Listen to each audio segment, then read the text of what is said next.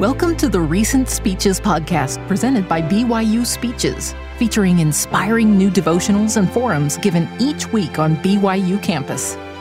Be sure to check out our other podcasts by searching BYU Speeches wherever you get your podcasts or by visiting speeches.byu.edu slash podcasts.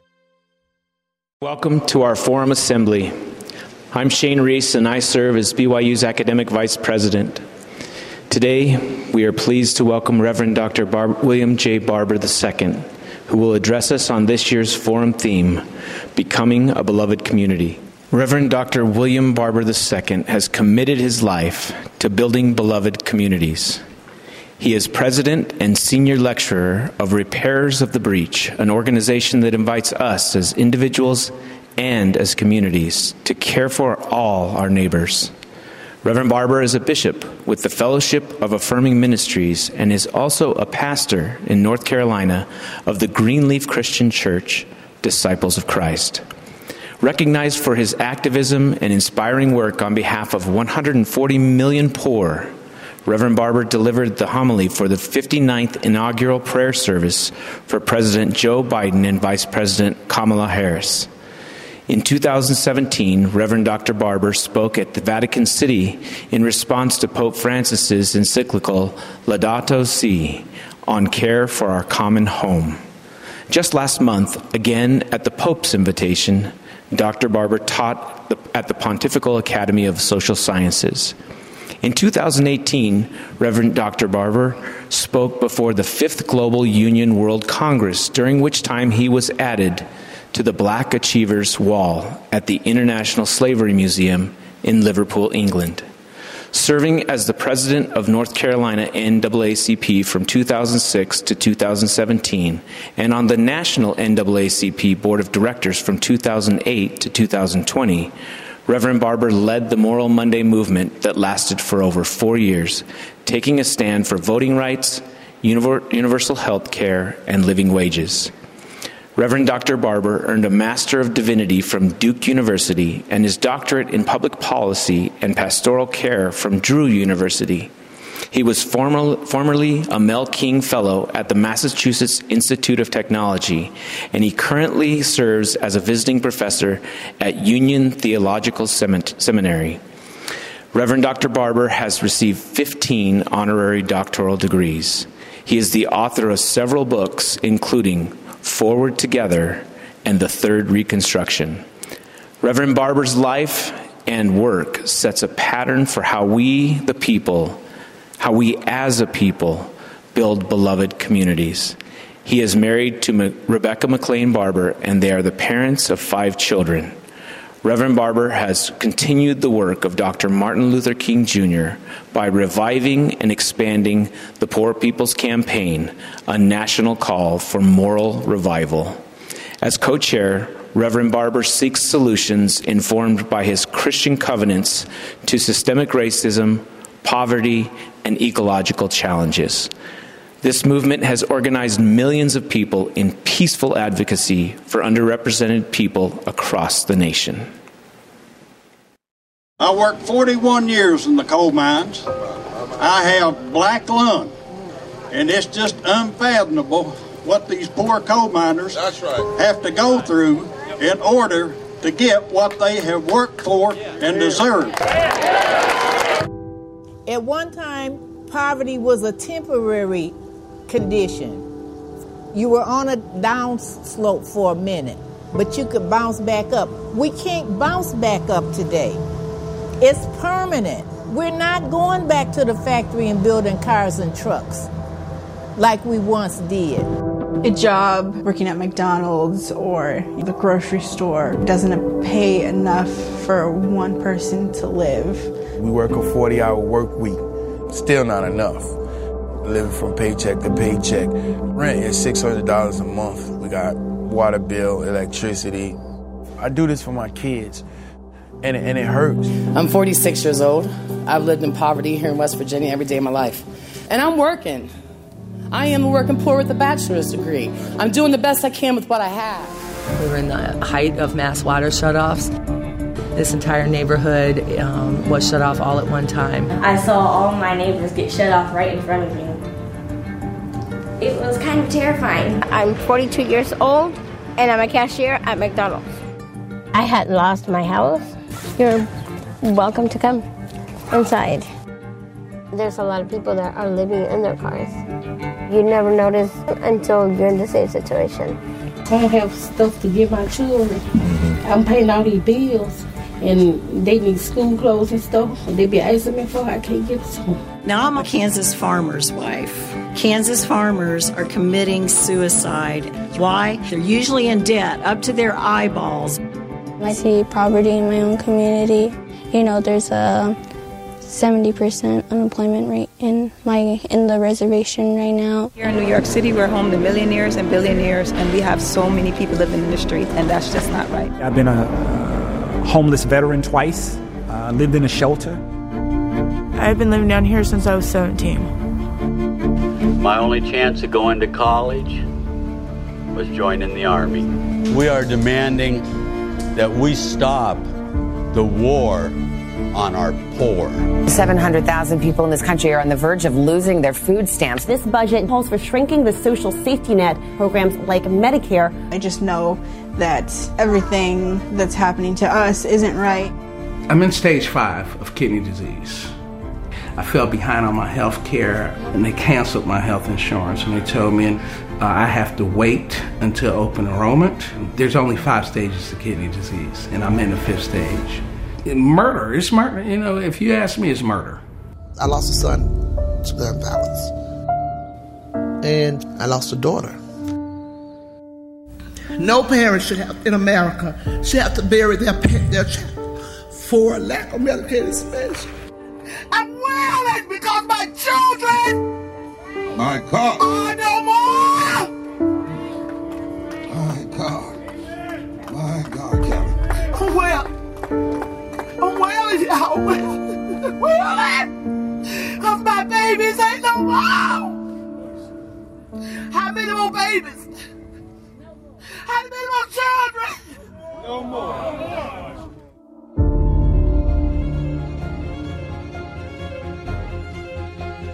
I want you to know that when hands that once picked cotton join hands of Latinos, join hands of progressive whites, join faith hands and labor hands and Asian hands and Native American hands and poor hands and wealthy hands with a conscience and gay hands and straight hands and trans hands and Christian hands and Jewish hands and Muslim hands and Hindu hands and Buddhist hands. When we all get together, we are an instrument of redemption.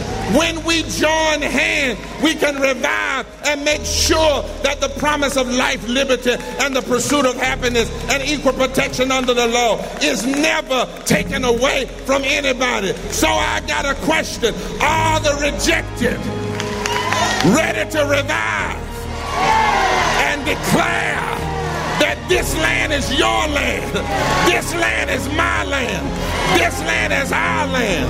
And together, from the state house to the White House, the rejected are going to demand that this nation never give up on being one nation under God, indivisible, with liberty and justice for all.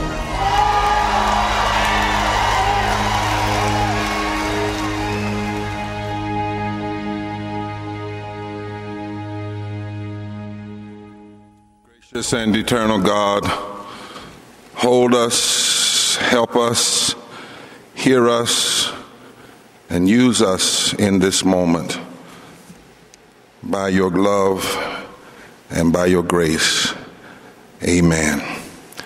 I'm so humbled and honored to be here at Brigham Young University, to your president, to all of the students the faculty, the staff, to the Utah Poor People's Campaign, to my new friend and brother, John Rosenberg, to Michelle, to Samantha, and to Michael, and to Professor Gibbs, that was so gracious yesterday to welcome this country preacher in a sociology class, and I'm glad it wasn't test day. I heard you all are pretty hard around here on test day. But it's good to be with you. I'm so thankful. And today I want to talk about why we must have a Poor People's Low Wage Workers Assembly and Moral March on Washington to declare new possibilities in America in this moment of our moral and national crisis if we are serious about community. Now, I come here today to share with the Church of Jesus Christ of Latter day Saints, and I come as a fellow faith traveler who takes seriously the Word of God and the deep moral values represented by various faith traditions, the commitments to love and truth and justice and care for one another as a matter of faith.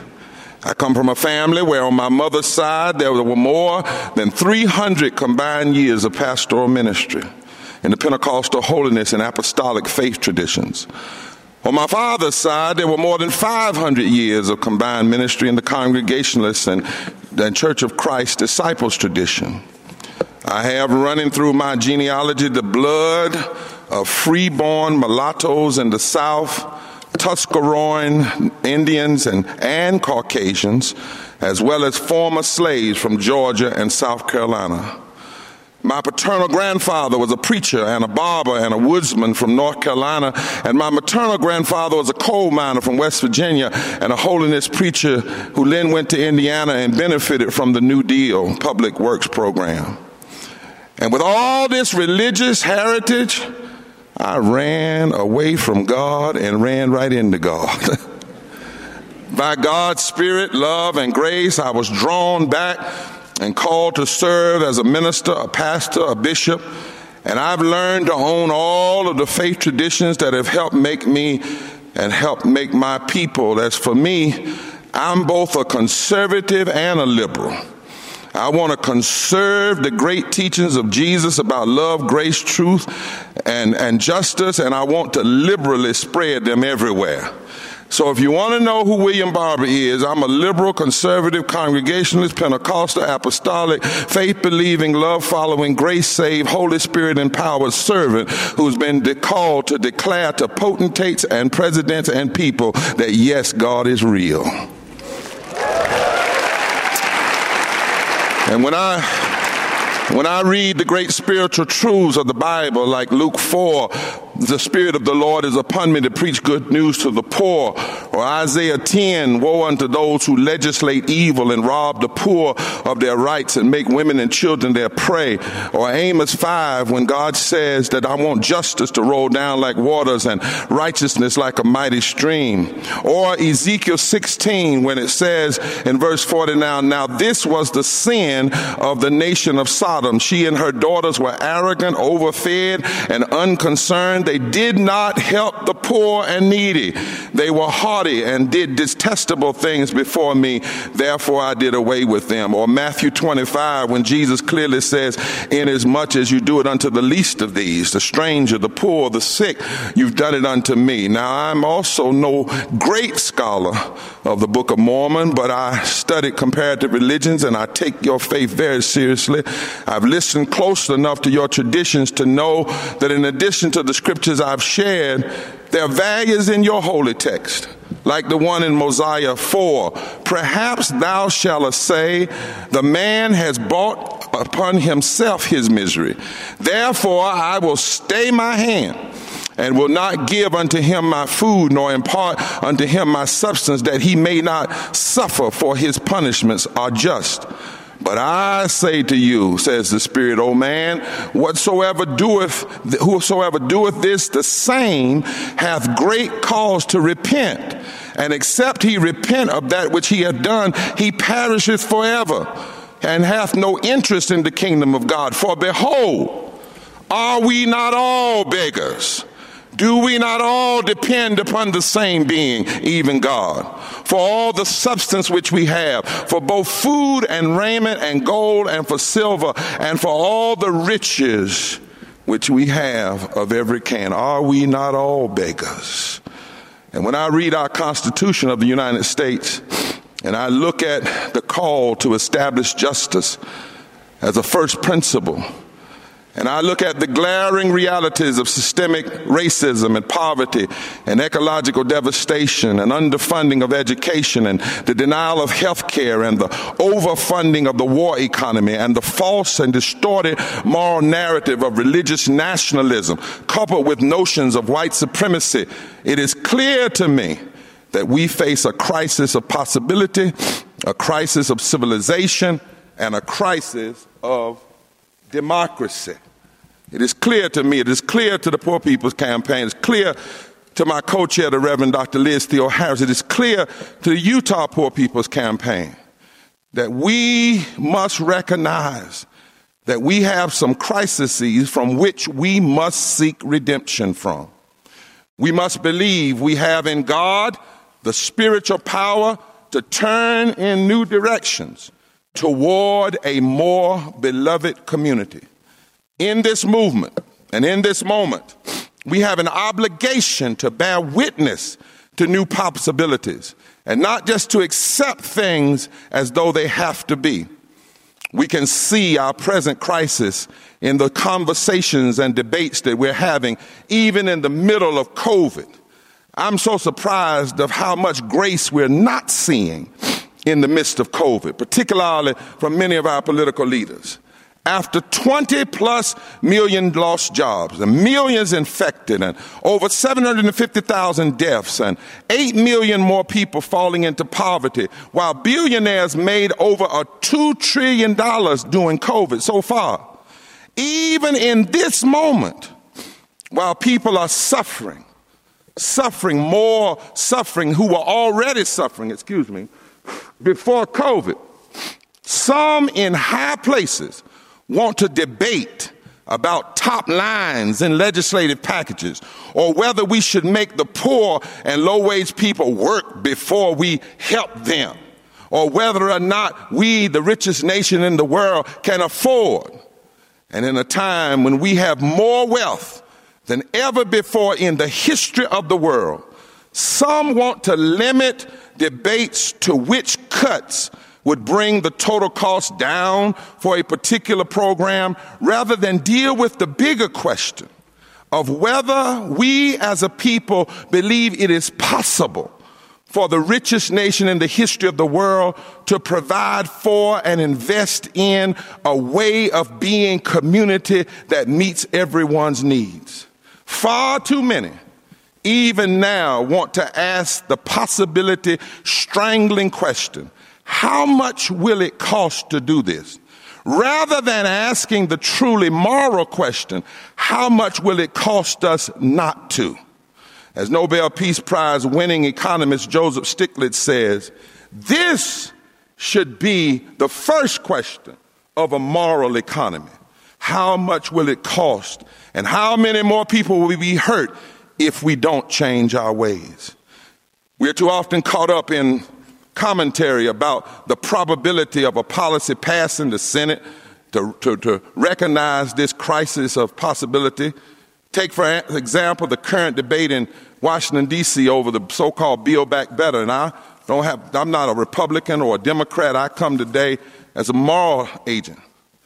For some, they look at what's being done and some of it's good, very good. Child tax credit, universal pre K, investments in climate, investment in Medicaid, affordable housing. Yeah, those things are good. Investments in elder care. But there's so much that people leave out, as though we can leave out certain parts of the community. But even this policy, we cannot claim that this proposed investment is an end all and be all, or even that is tr- uh, the transformative vision of our faith and our deepest moral vision to address the needs of the least of these. The truth is, it is far below the $10 trillion that the Economic Policy Institute says we need to address the major inequalities that existed before COVID and have been exacerbated during COVID. My brothers and sisters, my young brothers and sisters, we have work to do. And you're not the leaders of tomorrow. You must be a part of the moral voice of today. Because our debates in this country too often aren't starting with the real needs and, va- and real needs of people and values. They began with first the lie about scarcity. Yes, yes, Mr. President, the lie about scarcity. I was speaking a few months ago with the former United Nations Special Rapporteur on Poverty, and he shared with me that we do not have a scarcity of resources and money in the world. That's a known fact. We do not have a scarcity of ideas about how to address the real needs right now. We could address and pay for addressing every issue, but what we have is a scarcity of collective moral consciousness, which has thrust us into a crisis of possibility and a crisis of civilization. This is why, when your faith and deep moral commitments call you to stand side by side with poor and low wealth people, you can't accept the refrain, we can't find the money. Or we don't want to do that because they are just lazy. They, they'll take advantage of us.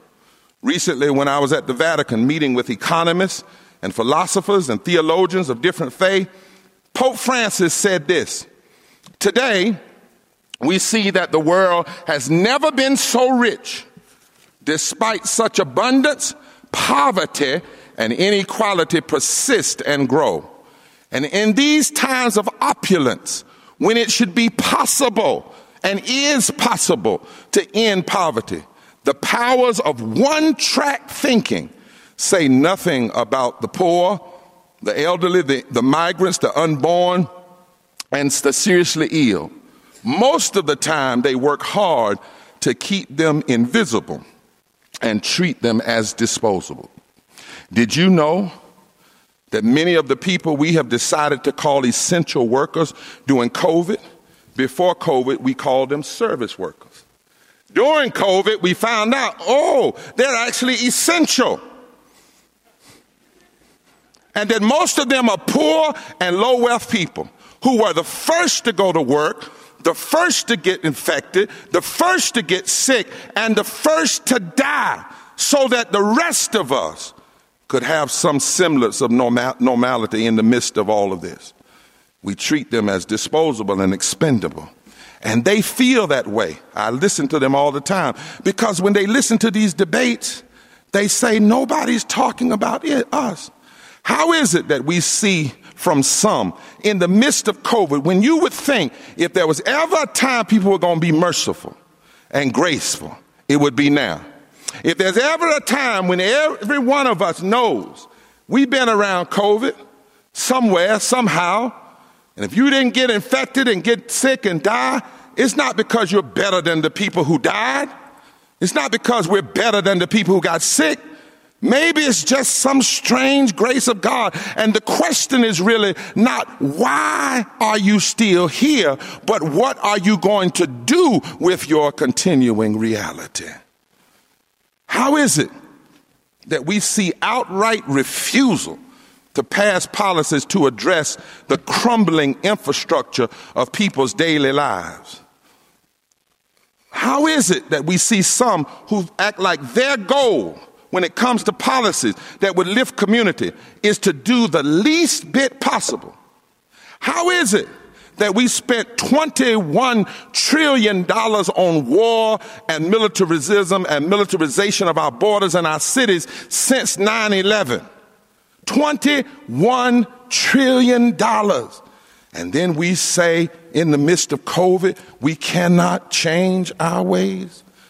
What, how is it that we gave $2.3 trillion to COVID relief to businesses that didn't even have to prove that they were impacted by the pandemic or that they would keep their workers. And yet, when it comes to the poor, we want to put all kinds of restraints on them. The COVID 19 pandemic has put a spotlight on this nation's poor and low wage workers, and it has laid bare our crisis of possibility, civilization, and the crisis of democracy. And in the midst of this, there's some things we must do. First, we must tell the truth and put a face on this crisis of possibility and civilization if we are serious about the beloved community. You see, my brothers and sisters, before COVID ever hit, according to a report from the Mailman School of Public Health, 250,000 people died every year from poverty. 700 people a day. Notice I didn't say black or white or brown, I said people. People created in the image of God. Before COVID ever hit, there were 140 million poor and low wealth people in the nation. Here are the nation, here are the numbers. 52% of our children, 39 million. 41% of our elders, 21 million. 42% of men, 65 million. 45% of women, 74 million. 33% of white people, 66 million. 60% of black people, 26 million. 64% of Latino people, 38 million. 40% of Asian people, 8 million. 58% of native indigenous people, 2.1 million. Before COVID ever hit. Over 32 million people made less than a living wage of $15 before COVID ever hit. And we haven't raised the minimum wage in this country for 12 years since 2009. And yet we call low wage workers who make less than a living wage. And by the way, you ought to know that restaurant workers, waitresses, their minimum wage is $2.13 an hour plus tips. $2.13. And some people say it ought to stay that way. Here we are in a country where, t- right today, today, despite the ways it's ignored, 2.5 to 3 million people are homeless or on the verge of homelessness every day. Poverty in this country. Poverty. And in Utah, 36% of the people in Utah are poor and low income. A total of 1 million residents, 46% of the children in this state, 40% of the women, 50% of black people, 60% of Latinx, and 35% of white people, 854,000 in Utah are poor and low wealth. Over 30,000 veterans in this state have incomes below $35,000. Oh, 21% of the veteran population in this country, in this state of Utah, 17% of the U.S. census tracts are at risk for being unable to afford water. 219,000 people benefit from food stamps. 219,000. And 149,000 children live in food insecure households. Right here in Utah, over 2,000 people are homeless right here in Utah, you have to work 101 hours per week to afford a basic two bedroom apartment making minimum wage. 602,000 people in this state make under $15 an hour. That's 49%, almost 50% of the workforce, the 14th highest in all of the states in America. And the minimum wage here is 725 but one report says if we wanted to have a real living wage, it would be $25 an hour. We have to face this crisis that happened, that was going on even before COVID and put the numbers together. 37 million people every day who go without health care, and another 50 million are uninsured, underinsured where people have to pray not to get sick because they can't afford treatment, even in the midst of COVID. Wouldn't you think in the midst of COVID, the one thing we, we would least do is say, we're going to have universal health care for everybody? So many people don't have health care. There are 25 wealthiest nations in this country, and all of them but one offer some form of un- universal health care, and that's the United States. And we force elders and preachers, even in the Latter day Saints, to stand over and preach people's funerals and declare that they're going to heaven, and, may, and they may very well be. But as we preach those funerals, many times we're preaching funerals over people that should not be dead. God did not call them home, policies took their lives. What does it look like? It looks like the four million families, not just in Flint, who can buy, get up every morning and buy unleaded gas and can't buy unleaded water. What does our crisis look like? It looks like 53 years after the Selma to Montgomery March, we have a greater attack on voting rights than we've seen since the Civil Rights era. 400 bills have been placed in, in, in 49 states to try to roll back voting rights. It's not about black people now. These bills will hurt women. They'll hurt college students. They'll hurt young people. They'll hurt black people. And we have a war economy where today in America, we spend 53 cents of every discretionary dollar on the war economy. Most of that money going to contractors, not to the veterans and the disabled ones. And we spend less than 16 cents of every discretionary dollar on education and health care. What we have in this crisis is the politics of rejection and policy violence against the poor that are still far too real. And then we have this distorted moral narrative of religious nationalism that does not follow the call of Jesus that asks, When I was hungry, did you feed me? No, this distorted moral narrative of religious nationalism mixed with white supremacy preaches a false gospel of division and the building up of walls. And that, and that false gospel says so much about what God says so little, and so little about what God says so much. And here we are rejection, poverty, broken heart, bruises, millions of people who've not been accepted are in our midst. This is the crisis of possibility, the crisis of democracy, the crisis of civilization. And it isn't just about the numbers. Did you see those names, those pictures on that video? Let me take you back to them. Danielle, who works 70 hours a week trying to survive on 725 a black man that cleans people's backsides in a medical facility and he can't even afford to go to that same medical facility. A white lady who's poor and low wealth, low wage worker, miner's wife in West Virginia, who organizes women in those hills every Monday to sell tacos so that they can build up a fund to help poor women with the needs during their menstrual cycles. Episcopal priest in Aberdeen, Washington, in a city of 16,000 human beings that has over a thousand of them homeless. The zip code with the largest number of homeless white millennials is in Washington state, despite all the money of Microsoft and Amazon that's right around them.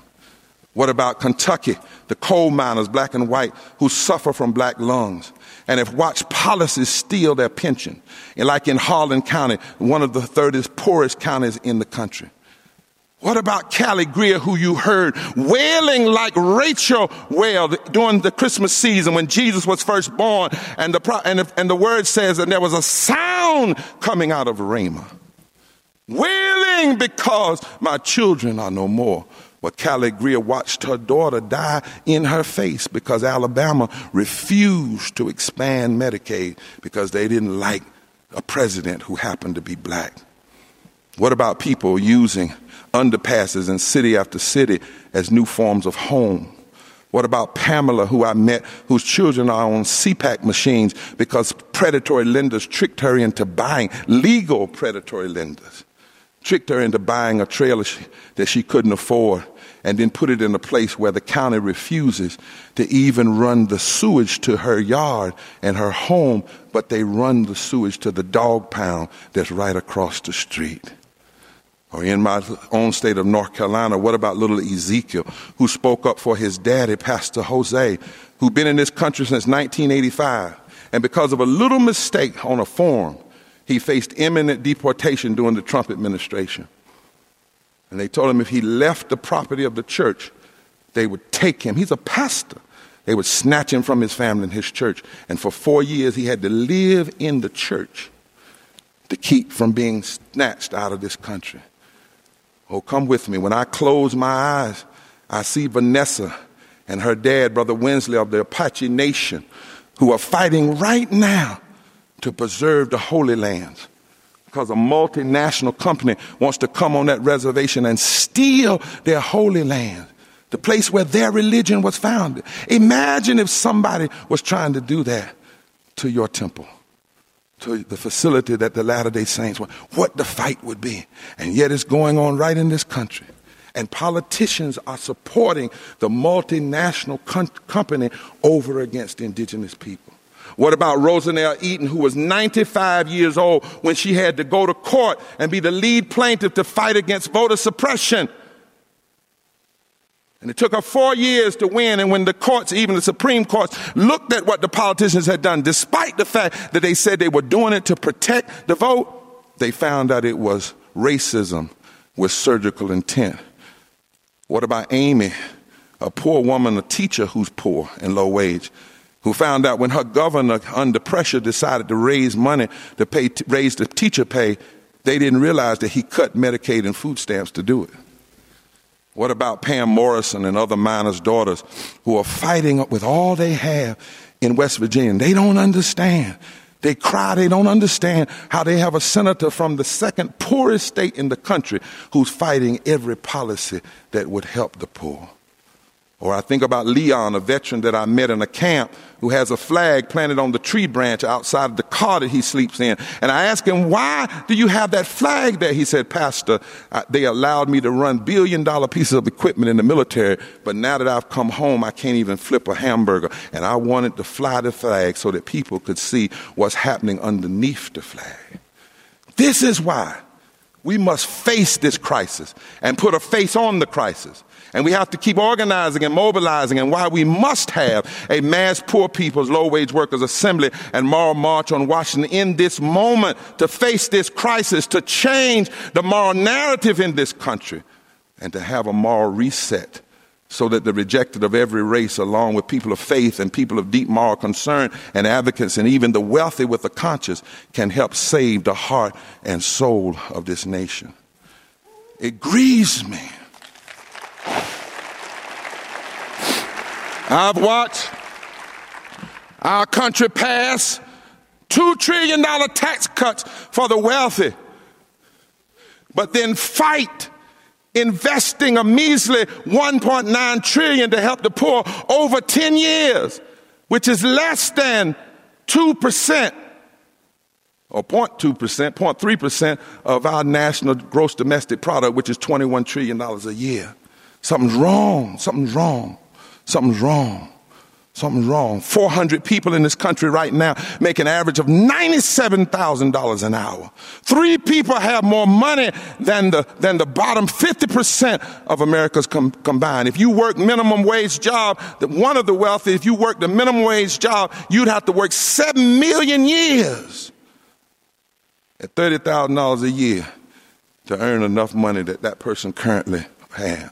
And I've been arrested in my life over 15 times. And one time, several of those times was rested standing, non-violently praying with poor and low wealth people that were simply saying to a corporation, why won't you just pay us a living wage?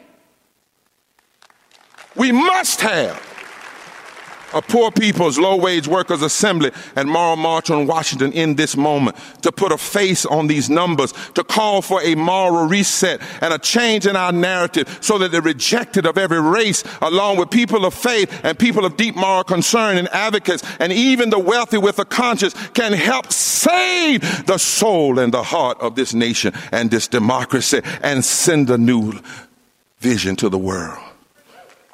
And you need to understand, as I move to somewhat of a conclusion, in America, we didn't get here overnight. Dr. King was killed while working to organize the Poor People's Campaign. And when he was killed, an advisor went in to Nick, Richard Nixon. His name is Kevin Phillips. And he said, I have a strategy called the Southern Strategy. They wrote a memo, and on that memo, they said, We must engage in positive polarization. If we're going to rule and control America, we must intentionally split the nation. Split it by using racism and classism and homophobia for the purpose of holding on to power. And Pat Buchanan went to said, we must cut the country in half.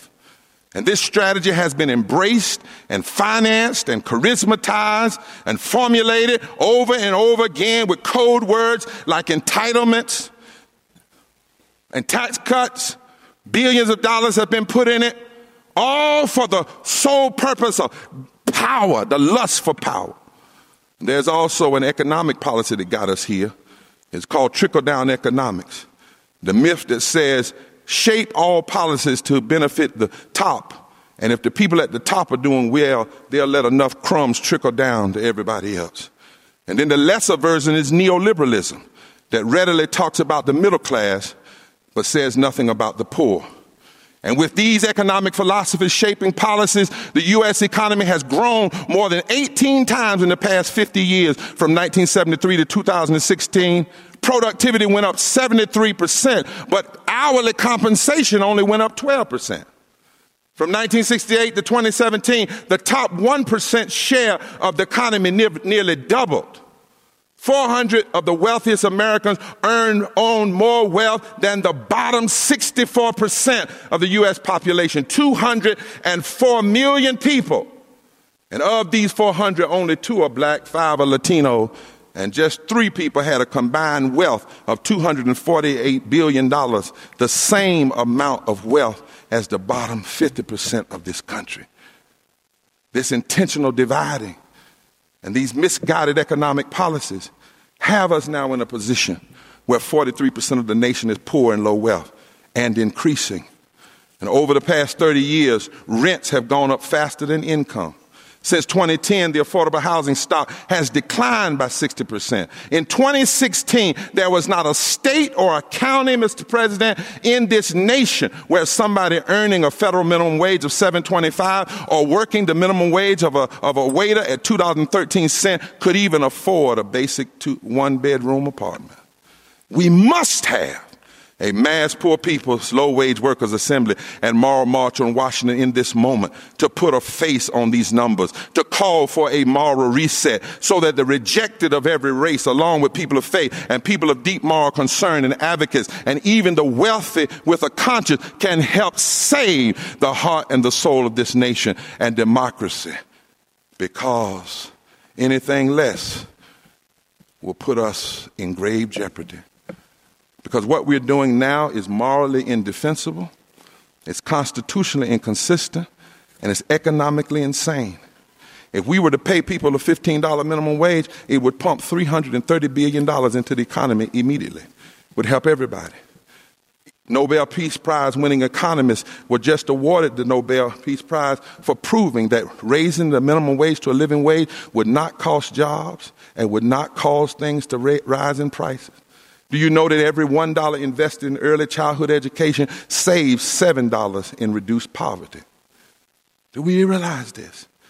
Do we realize that one military contract from one military contractor could have paid for all the health insurance in the states that denied Medicaid expansion, like Alabama, where Callie Greer's daughter died. And so, my brothers and sisters, we must have if we are serious about the beloved community, a mass poor people's low wage workers assembly and a moral march on Washington in this moment, not as a day, but as a declaration that we cannot accept this anymore. And now, with nonviolence and love and truth, we are going to work to save the heart and the soul of this democracy, as well as call for the same around the world. Yes, we need something Latter day Saints know a lot about national repentance. We need a third reconstruction. There's no time to waste. There's no time to waste.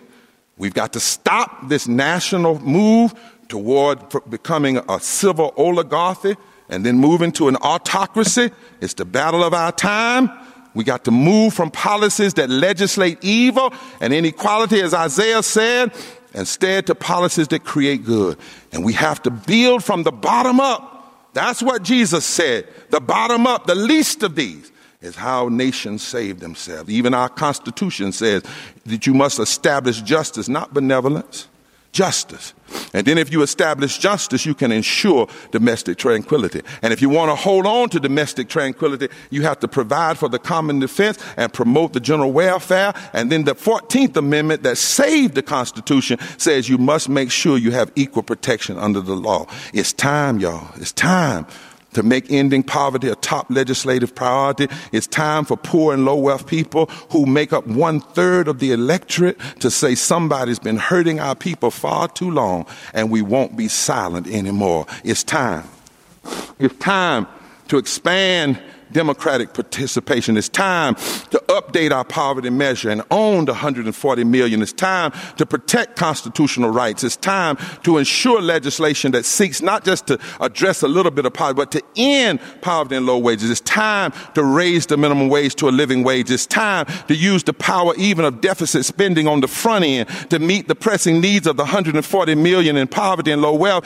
And knowing that if we do it on the front end, we will benefit on the back end. It's time to guarantee quality health care for all. It's time to guarantee safe and quality housing for all. It's time to guarantee the right to water, clean water, and sanitation to all. It's time to implement a federal jobs program to ensure good jobs and increase public investments in institutions in poor and low wealth communities, especially to deal with climate change. It's time to guarantee quality, safe, and equitable public education for everybody. It's time to enact relief from student debt and medical debt and housing debt and utilities debt. It's time to enact comprehensive and just immigration reform in a nation of immigrants. It's time to ensure all the rights of indigenous people and tribal nations are protected. It's time to embrace a bold agenda to transform the economy from a climate chaos to a green renewable energy economy that prioritizes the poor and low income frontline communities. It's time to study war no more and demilitarize our U.S. foreign policy. It's time to cut the military budget by 10% and immediately put that money in lifting the poor and health care and education. It's time to end unjust mass incarceration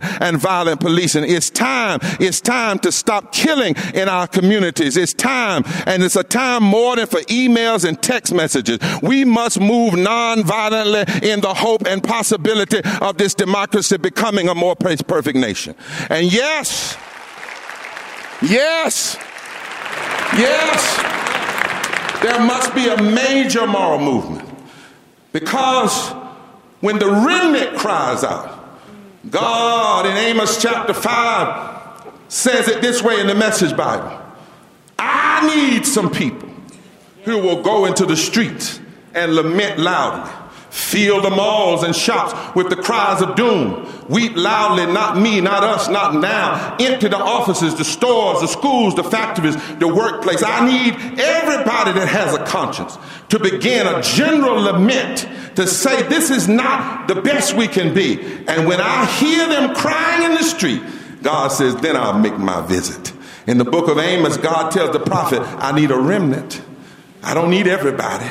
I need impacted people. I need a remnant. I need a remnant who will let the nation see their faces and hear their story. The remnant, the remnant, the rejected, they must lead the revival and we must work with them. And then the New Testament says if you want to turn nations upside down and to the right side up, you got to have a Pentecost. You got to have a moral Pentecost where even in the time of Caesar, the Bible says they were all on one accord. And when God gave them the Spirit, he gave them power that was greater than Caesar and injustice, and they created with the Spirit a community where no one had any needs. The time has come, my brothers and sisters, for us to be the moral defibrillators of our time. You know what a defibrillator is, don't you? In a hospital, when somebody has a bad heart, somebody with a good heart has to call a code. And when they call a code, the team brings a defibrillator. And with that defibrillator, they shock the bad heart. And when they shock the bad heart, it has the power to revive the bad heart back to life. Well, in society, in every generation, we need moral defibrillators. Brigham Young University, we need some moral defibrillators. This is the only thing this is the that has ever changed the nation. It's time for the remnant to shock the conscience of this nation.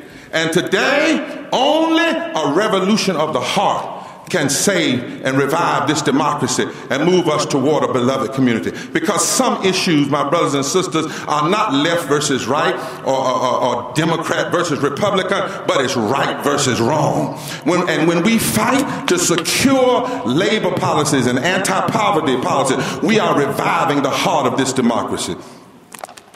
When we develop tax policies, that no longer funnel all of our prosperity to the wealthy few. We are reviving the heart of this democracy. When we provide for every child, when we make sure that we have health care, when we expand families, when we insist on equal protection under the law, when we resist the proliferation of, of militarism, when we protect and expand voting rights and women's rights and LGBTQ rights and religious freedoms and immigrant rights, we are reviving the heart of our. My daddy used to hold revivals. And sometimes he would cry out that the God we serve is a heart fixer and a mind regulator. I come by as a country preacher to say America needs to follow God. I stopped by this morning to say if we're going to push toward a more perfect union, we need some heart fixing in America. We need some heart fixing in the Congress. We need some heart fixing in communities. We need some heart fixing in state legislatures. We need a revival of our deepest moral values. And we must become moral defibrillators.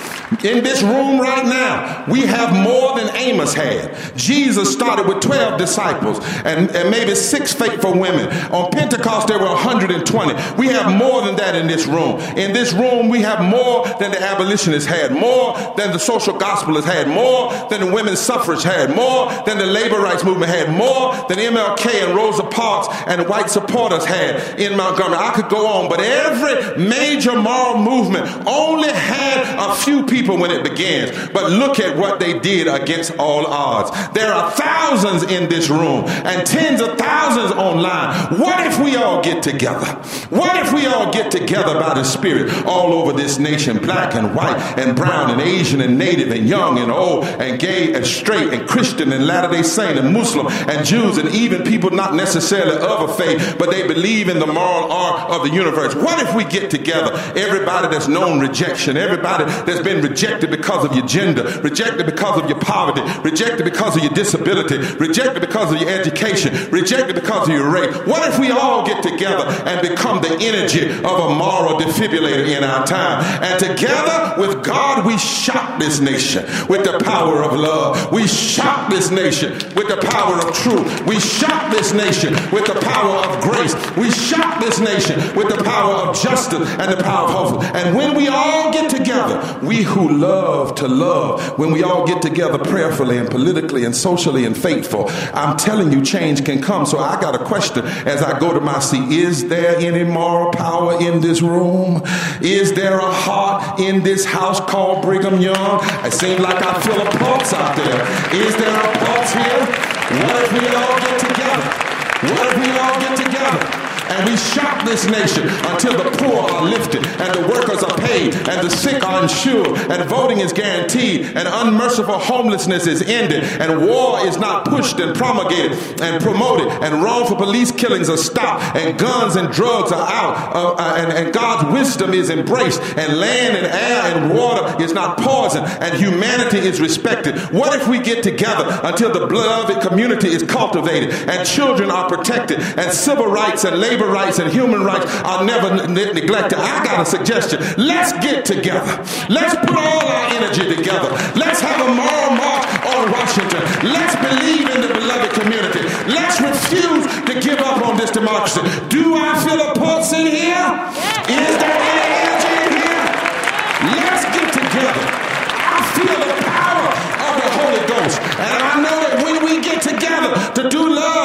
justice, what a day.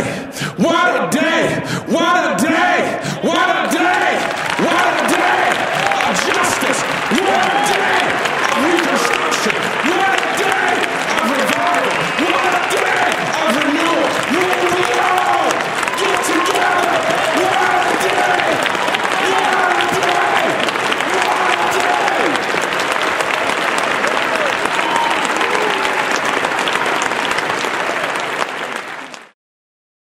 You've been listening to the Recent Speeches podcast presented by BYU Speeches. Please check out our other podcasts, including classic speeches taken from our vast audio library, as well as other BYU Speeches compilations on love and marriage, overcoming adversity, by study and by faith. Come follow me, the prophet Joseph Smith, and Jesus Christ, our Savior and Redeemer. Go to speeches.byu.edu and click on podcasts for more information. You can also find all BYU Speeches podcasts at your preferred podcast provider.